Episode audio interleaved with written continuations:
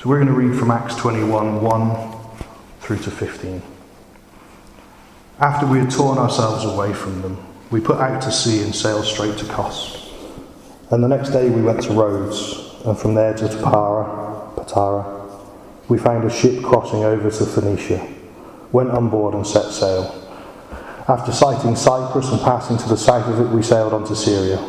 We landed at Tyre, where the ship was to unload its cargo. We sought out the disciples there and stayed with them seven days. Through the Spirit, they all urged Paul not to go on to Jerusalem. Through the Spirit, they urged Paul not to go on to Jerusalem. When it was time to leave, we left and continued on our way. All of them, including wives and children, accompanied us out of the city, and there onto the beach we knelt to pray. After saying goodbye to each other, we went aboard the ship, and they returned home. We continued on our voyage from Tyre and landed at P T O L E N I A I S. I can't even spell it, let alone pronounce it. Ptolemais? Any guess? Ptolemais. Ptolemais. Simon P. That would make sense. Where we greeted the brothers and sisters and stayed with them for a day. Leaving the next day, we reached Caesarea and stayed at the house of Philip the evangelist, one of those seven mighty men that were chosen. He had four unmarried daughters who prophesied.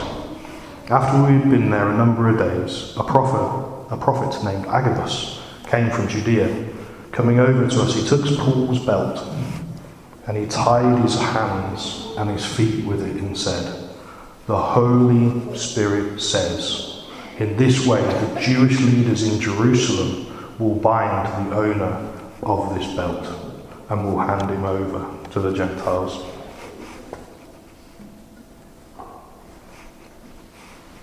When we heard this, we and the people there pleaded with Paul, Don't go to Jerusalem. And then Paul answered, Why are you weeping and breaking my heart? I am ready not only to be bound, but also to die in Jerusalem for the name of the Lord Jesus. When he would not be dissuaded, we gave up and said, The Lord's will be done. After this, we started on our way to Jerusalem. Some of the disciples from Caesarea accompanied us and brought us to the home of Manasseh, where we were to stay. He was a man from Cyprus and one of the early disciples. It's a challenging verse. If you read Acts from the start, you understand that Paul is a mighty man of God, and although he wasn't a very early disciple of Jesus, he did meet him on the road to Damascus. What a miraculous encounter when he changed from Saul to Paul, and his teaching was fantastic. His love for Jesus was second to none. He, he really did know what he was talking about. We know that when he went on the journeys, that he was turned away. Don't we? Do you remember? Barbara was teaching us about it. He would that the Spirit of Jesus would not allow them into Bithynia. So they turned away. They didn't ignore the Holy Spirit. They continued through. They, they went a new way. So, why is it when we get to Acts 21, we suddenly see the appearance if I may, I don't want to cause any offence, of Paul ignoring direction from the Holy Spirit. Twice, somebody says, please don't go.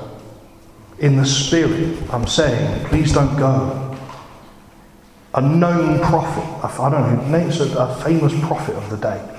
This guy is somebody we've listened to already. Came and he took his belt. He took Paul's belt. Don't worry, my trousers won't fall down. I did practice this before I came okay? He took his belt and he bound his hands. And he said, If you go, this will happen to you. If somebody did this to me today, what would your honest interpretation of that prophecy be? Don't go. If I said to you tomorrow that I'm going to India, and a prophet came into the church and said, Ricky, don't go. They're going to capture you. They're going to, they're going to bind your hands, bind your hands with your belt and chains. They're going to torture you.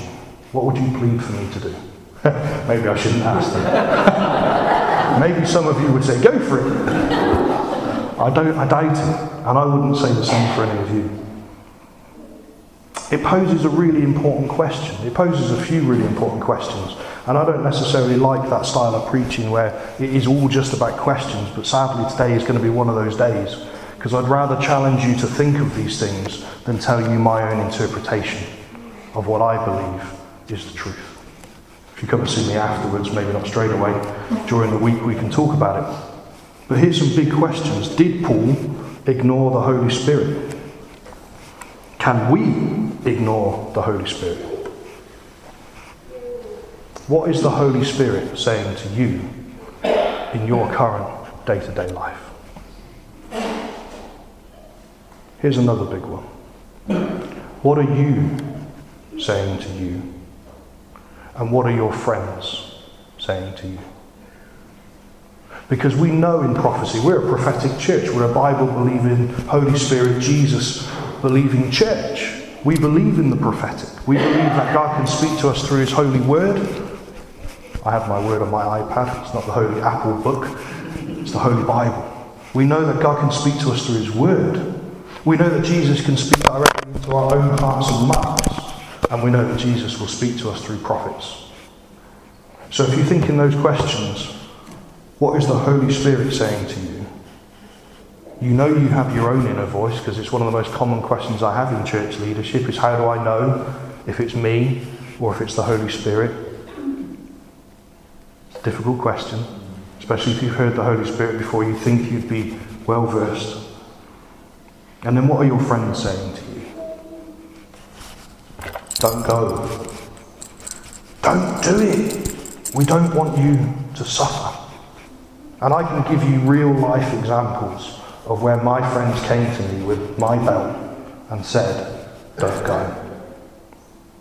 Don't go. You'll be harmed there. Don't go. This is not what God has for you. God has something better for you. God doesn't want you to be hurt. Well, hang on. Did God say that? Or was that your interpretation of what God said? Because in Acts 1 20, in Acts 21 1, the prophet banged his hands and said, This is what will happen to you. It was Paul's friends who said, Don't go. Through their interpretation of the prophecy. It's a challenging question. When I, when I thought of this, I wanted to give you an example. No one came to me with a literal belt, by the way, and said, You're going to be banged. But I have had experiences where somebody's told me not to go. You'll all be pleased to know I always went anyway. A few years ago, long before I ever became a church leader or an elder or anything like that, I was, I was in bed one night. It's often when God speaks to me, I don't know why, I think it's because of the noise of the world. When you're alone, when it's quiet, you actually allow God time and space to speak to you. The Lord showed me two men. One was a dear friend of mine, Francis Pidigu from India, but he had another man with him, and I didn't know this man. And he told me to do something. I, I, I don't want to reveal what it is because actually they still don't know to today that it was me that did it. I'd rather keep that confidential. But the Lord told me to do something, and I did. And the very next day, guess who I bumped into in rugby? but Francis Pidigu and this man I saw in my dream. I had no idea that they were in the country. I certainly had no idea that he was travelling with a friend, a companion, who was his cousin actually. And I did something. I didn't know until about three months later when Alan, uh, who, was, who was in the church in Rugby, he was preaching one day and he was telling this story about his two friends from India who'd asked for something and when they came to rugby, somebody gave it to them. And I thought, wow, I didn't say that it was me. But it was incredible. When I had that dream and I took that action, Alan invited me to go to India for the very first time. I'd been to India before, but not in that context, not to see Francis and Alison, not to do the pastors' conference. He invited me to India, and I just said yes. If the Lord is going to speak to me through a dream, about this situation. He must want me to go. But Lord, I don't have the resources to go, but I'm in. And I committed to going. Somebody wrote to me, it was, uh, it was my bank, I always get these two the, the wrong way around. It doesn't matter because they're both unbelievable.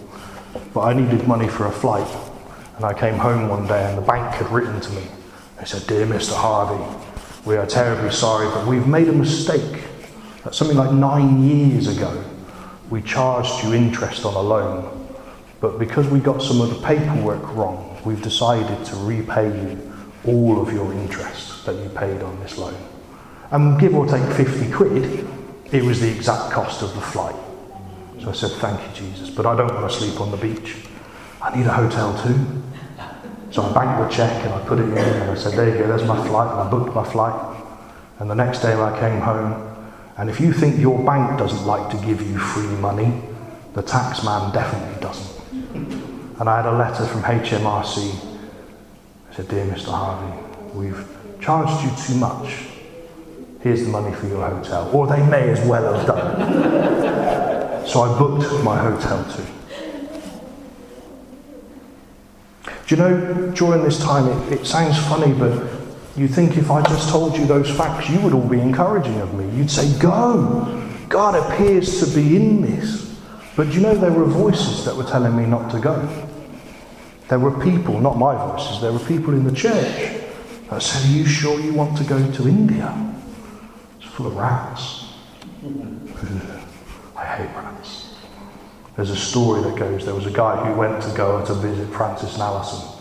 And you always see rats in India, it's just part and parcel. Pete and Liz know this, of course. Full of rats.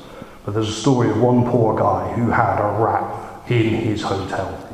And he woke up in the middle of the night, and there was the rat on the floor in the middle of his hotel bedroom. That guy was me on that trip. I had people say to me, Ricky, why on earth are you going to India? What can you possibly take to that team of people who are going to India? We had an apostle, we had a prophet, we had two Bible scholars, we had a doctor of theology. We were preaching to 400 Indian pastors who put their life on the line every day for the gospel. They were far more trained, far more versed in the word than I ever could be. And people pointed that out to me. That was kind of them, wasn't it? You're rubbish. What are you going to take to the party? But you know, I never cho- I chose not to listen to those voices. I chose that if God was calling me to go, then I would go. And if God was giving me the resources, it's actually very similar to the story of coming to Basildon. If God had the call of my life and God gave me the resources, the resources acted for confirmation that the call was correct. And you see that throughout the Bible. That's what happened to me. And I went, but do you know what happened? When I agreed to go to India, around this time of year actually, it was a bit later than this, but we had a, a Christmas nativity, maybe similar to the thing we're doing on the 23rd. It was directed at kids, it wasn't uh, a, a very traditional service at all. But I was due to read a, uh, a scripture, some of the Christmas story out of the Bible, and I was stood at the side of the stage, and the Holy Spirit said to me, When you read this from the stage, I'm going to tell Alan and Ewan, who are the two leaders of the trip, to ask you to preach to these men in India. Didn't tell me I had to, told me they were going to ask me. So I got up and I read the scripture, and the following morning I got a phone call from Ewan. Ewan's been to this church, most of you will know Ewan. And he came to me and said, Oh, Ricky, you'll never guess, but last night Alan came to me and said, I think we should invite Ricky to preach in India. What do you think? And Ewan said, Yeah, I got the same. Let's go for it. Let's ask him. So again, when they asked me, I just said yes. But it was faithfulness. It wasn't to do with I believed I could do it. It wasn't because loads of people go, Ricky, you're amazing. You're going to kill this. Go for it. It's because I heard the voice of God. I had loads of dates, Loads of dates. Do you know, we went on the trip and yeah, there was lots of rats and curry and hot weather and it's hot. Okay, there's just no way of getting around it. India's a hot place, but if you live in India, you don't feel the heat. So when we go, we get really hot. We want the air conditioning on. But if you're really cold because the air conditioning's on, you open the windows. So for four days, I sat in a room probably no bigger than this. Have you been to the Catholic place over? Do you know the Catholic school? Yeah. It's no bigger than this. Imagine this room with 400 people and no air conditioning. It's 35 degrees outside. It was the most comfortable I've ever been in my life. but God was in it. We had lots of fun. We had lots of uh, profound moments. In fact, it was affirming to me that I could hear the voice of God, that when I did stand up and preach the word that the Holy Spirit had laid on my heart, that words of confirmation came, a prophetic word came. In fact, an apostolic direction, it wasn't me that brought it, but an apostolic direction over the churches came after. I didn't bring that, somebody else brought that. But it acted as confirmation. They were going through a Bible college teaching. And when I was asked to preach, I was told to preach what the Lord laid on my heart. And when I told you in what I wanted to preach on, he opened his schedule, his program for the Bible college, and said, Well, that's that section there, so you can do that. The Lord had revealed to me exactly what we needed to teach on that day. You know when I came home? This is where it gets significant for us as living word. That was the day I went to Alan and said, Alan, I, I feel, I feel like God is calling me into something. I didn't know what. This was a few years ago. This wasn't when I decided I was coming into the ministry. And he said to me, Ricky, I know. I know. So the Lord told me a year ago that you would go through a training course and then we would travel together. And when we came home, we could talk. It was confirmation that through all the doubts, through all the fears, through all the things that people had said to me, that I had heard from the Holy Spirit, just like Paul had. And people could tell me not to go often, but I didn't want to listen. There were prophecies for it, there were prophecies against it. If I'd listened to myself, there was no money, no experience, no chance. If I'd listened to others, there was no experience and no value, and there were rats. If I listen to the Holy Spirit, we see God's purpose unveiled. Let me remind you, we're not talking about Ricky, we're talking about Paul. A man who knew how to listen to the Holy Spirit.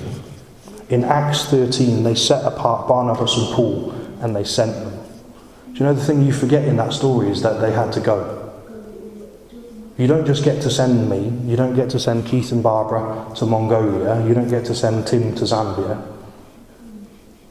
Have we told the church about this or not? Do you want to? Next week, Tim is travelling to Zambia. Okay? It's a last minute thing. It's a wonderful opportunity to do some social stuff, but also to speak into the ministry over there. So we need to be praying for Tim this week. But you don't just get to send us, we have to go. We have to be obedient to the call of God ourselves. And we forget that in Acts 13, they set apart Barnabas and Paul, they laid on hands, and that must have been incredibly exciting. But two men there had to give up their lives and be obedient to God and to the Holy Spirit and go. In Acts 16, the Spirit of Jesus would not allow them into Bithynia.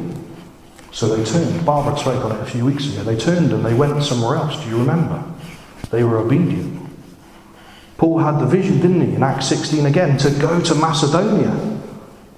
So he went. They were speaking through a dream, but he went as obedience. Acts 18, the Lord spoke to Paul in a vision, do not be afraid. We know, this, we know the pattern, right? There was obedience. He went. He goes on, doesn't he, to say in Acts 20, which is going back a little bit, and now, compelled by the Spirit, I am going to Jerusalem, not knowing what will happen to me there. I only know, only know, that in every city the Holy Spirit warns me that prison and hardships are facing me. I'm going to Basildon, Billericay, Southend. But don't worry, guys. The only things I know that God has in store for me are hardships and prison. So, okay, you still want to send me? Or do you want to beg me not to go? Should we send Chrissy instead? Should we send Tim? Let's send Tim. We are not prophesying this over you. We're going to have a wonderful time, safe travels, journeying mercies, the favour of God in your life. I believe that, by the way. That's real. Receive that, take that. Journeying mercies. And now, compelled by the Spirit, I am going to Jerusalem not knowing what will happen to me there. I only know that in every city the Holy Spirit warns me that prison and hardships are facing me. However, I consider my life worth nothing to me. My only aim is to finish the race and to complete the task the Lord Jesus has given me the task of testifying to the good news of God's grace. Here's a challenge for you. Find out in the Bible where God told Paul to go to Jerusalem. Find it. It's alluded to, it's hinted towards, but there was no. Ricky went up to Keith one day and said, I really feel like you need to. The angel of the Lord did not appear to Pete and tell him to go to go up. Well, maybe he did so. We never had that story. Okay. To Liz. Did you? Oh. this is on recording, Peter. Forever. Paul's heart was for the Jews. The home of the Jews was Jerusalem. There was never any question where Paul was going to end up, was there? There was never any doubt that this was where Paul's life was leading him. And every time it's alluded to that we are going to Jerusalem, we kind of knew Paul was going to Jerusalem. If you know anything about Paul, you know he's going to Jerusalem, even though prison and hardship are waiting. Lots of people told him not to go. A few weeks ago, I asked you all, what did you need to walk away from? Another way of saying that is, what, what was holding you back? Was there a relationship? Was there a pain, a heartache, a, an unforgiveness maybe in the past? That something you weren't letting go of, something that was holding you back. Maybe there was a broken dream or a broken aspiration. Maybe it was a, a workplace. Maybe it was a life decision that you'd made and you didn't feel you could change, but you can. Last week, we asked what was stopping you from being the disciple that you were meant to be. Do you know, no one came back to me. I didn't expect you to. But I bet if I came and asked you privately, the answer would be your own self belief. The way you look in the mirror yourself, the way you see yourself. You don't feel forgiven, you don't feel worthy, you don't feel whole, and these are all lies two types of lies. There are lies that the devil tells you, and he does, and there are lies that you tell you. I think the lies you tell you are the worst ones. God could never use me. I've got too much of a past. God could never use me. I'm single. God could never use me. I don't have a theology degree. God could never use me. I don't have any money. God could never use me. I'm missing all my teeth. God could never use me. God could never use me. Well, he used Paul. Paul was a murderer, a persecutor of Christians. He used Moa, Moses, Noah. Merge those two names. Moa. Yeah. Creating a new character. Yeah. Don't add anything to scripture, Ricky. He used some really broken men and women in the Bible men and women, hear that, men and women. He used some really broken people, and in fact, most of the really cool stories happened with really broken people. The coolest story at all is Jesus, obviously, Sunday school answer. And on that one, he wasn't a broken person, but he had to be broken for us. See there in front of us on the table, isn't it?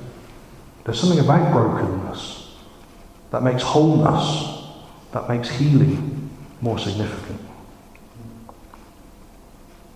If you think about it, we're on a journey, and we could have been on a journey all the way from Gideon on the 2nd of February 2018, if you think about it, because the message has never changed.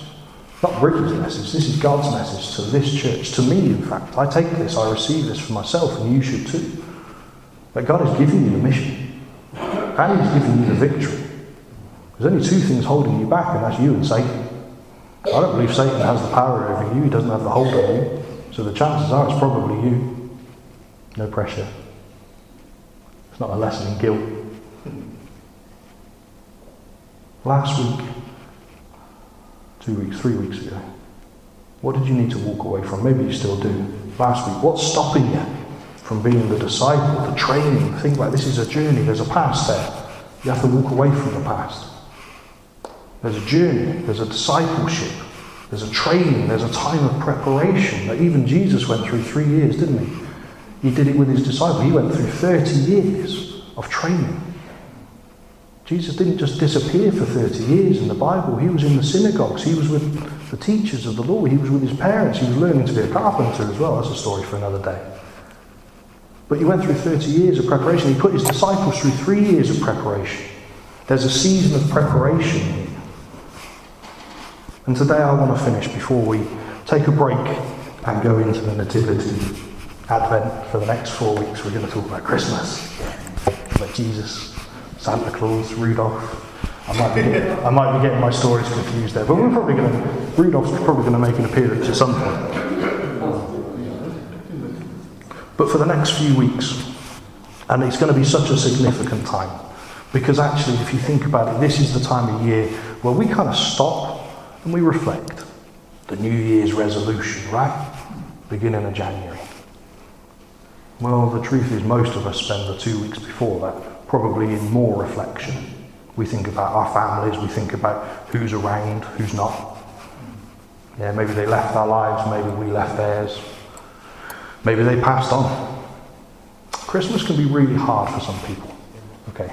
Christmas is a time to be joyous and celebratory because Jesus loves you. Jesus came. It is a time for joyous celebration, but don't forget that we live in this broken world. And there is a lot of pain out there too. And this is a tough time of year. And a lot of people will spend these next few weeks suffering. They'll be thinking, who don't, who don't they have? How life didn't turn out the way they wanted it. Even in the happiest household in the world, they'll be missing somebody. Sad truth, isn't it? We live in a broken world. But it's a time of reflection. So that got really dark really fast, didn't it? But I want you to think about it. I want you to think about where is God taking you? Or, if you're a Christian and you know the terminology, what is God calling you to or for? Because there is a past we need to walk away from. He called us, He saved us, He died for us. There is a season of preparation. It doesn't matter how old you are, you're always in a season of preparation because He always has a new chapter for you, doesn't He? There is a season. Whoever's listening to the recording can't look at who I saw then. You're always in a season of preparation. But if there's a past to walk away from, and there's a season of preparation, what for? To go. To go. Love it. To go. So today your reflection for this week is where is God taking you? Are you still at those early stages of preparation? In a certain season, you could be the most seasoned Christian in the world, but on a new journey. I know a guy in his 80s, he's just pastored the church for 40 years, lovely guy, involved in ministry everywhere. And he's just learning how to become a Christian counsellor. So he's right, everyone's looking at me now because I think they all know what I'm talking about. But he's right at the beginning of that learning curve. So he's in a season of preparation. I mean, I would go to him with almost any problem I had because of his experience. But in this one, he's on a really early part of his journey. Where is God taking you? What is God calling you to or for? And we would love to have those conversations with you in small groups. What do we call them? Community groups here. We'd love to have those conversations over tea and coffee. We'd love for you to talk to each other about it too. Listen to me, listen to the other elders, listen to your friends. But most importantly, here, remember the start of this is listen to the Holy Spirit. What is God telling you to do? Maybe there's a promise in your life that you received once and you've forgotten about. Maybe you were a prophet. Maybe you were a teacher. Maybe you were an evangelist once upon a time. But that was when I was a new Christian. That was before I learned all the stuff I don't know about. God, that's scary. I was good at it once. No, nonsense. It's time to bring that dream back to life. If God has a call on you, realize it. Come to terms with it. Prepare yourself for it, acknowledge it, and go. Can I pray for you before we before we close? Nice and early today, isn't it? It's almost as if I've got to be somewhere. You can stand.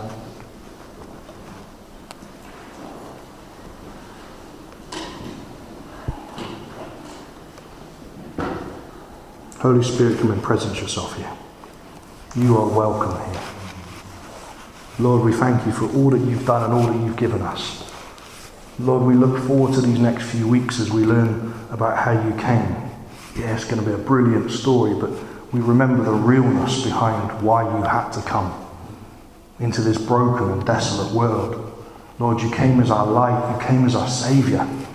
And Lord, as we wrap up those Christmas presents, we start to think about you and what you did. Lord, we want you to remind us this week about what you want us to do. It's not a give and take scenario. But Lord, we know you have a call on us as a church and as individuals. Jesus, we love you. We want to serve you. Come and empower us this week. Come and remove any of those boundaries, any of those barriers that might be stopping us. Lord, I want you to bless every single person in this room and those who couldn't be amongst us today. Lord, at times these messages can be heavy, they're not intended to be. But Lord, we love you. We want to be faithful followers of you. In Jesus' name.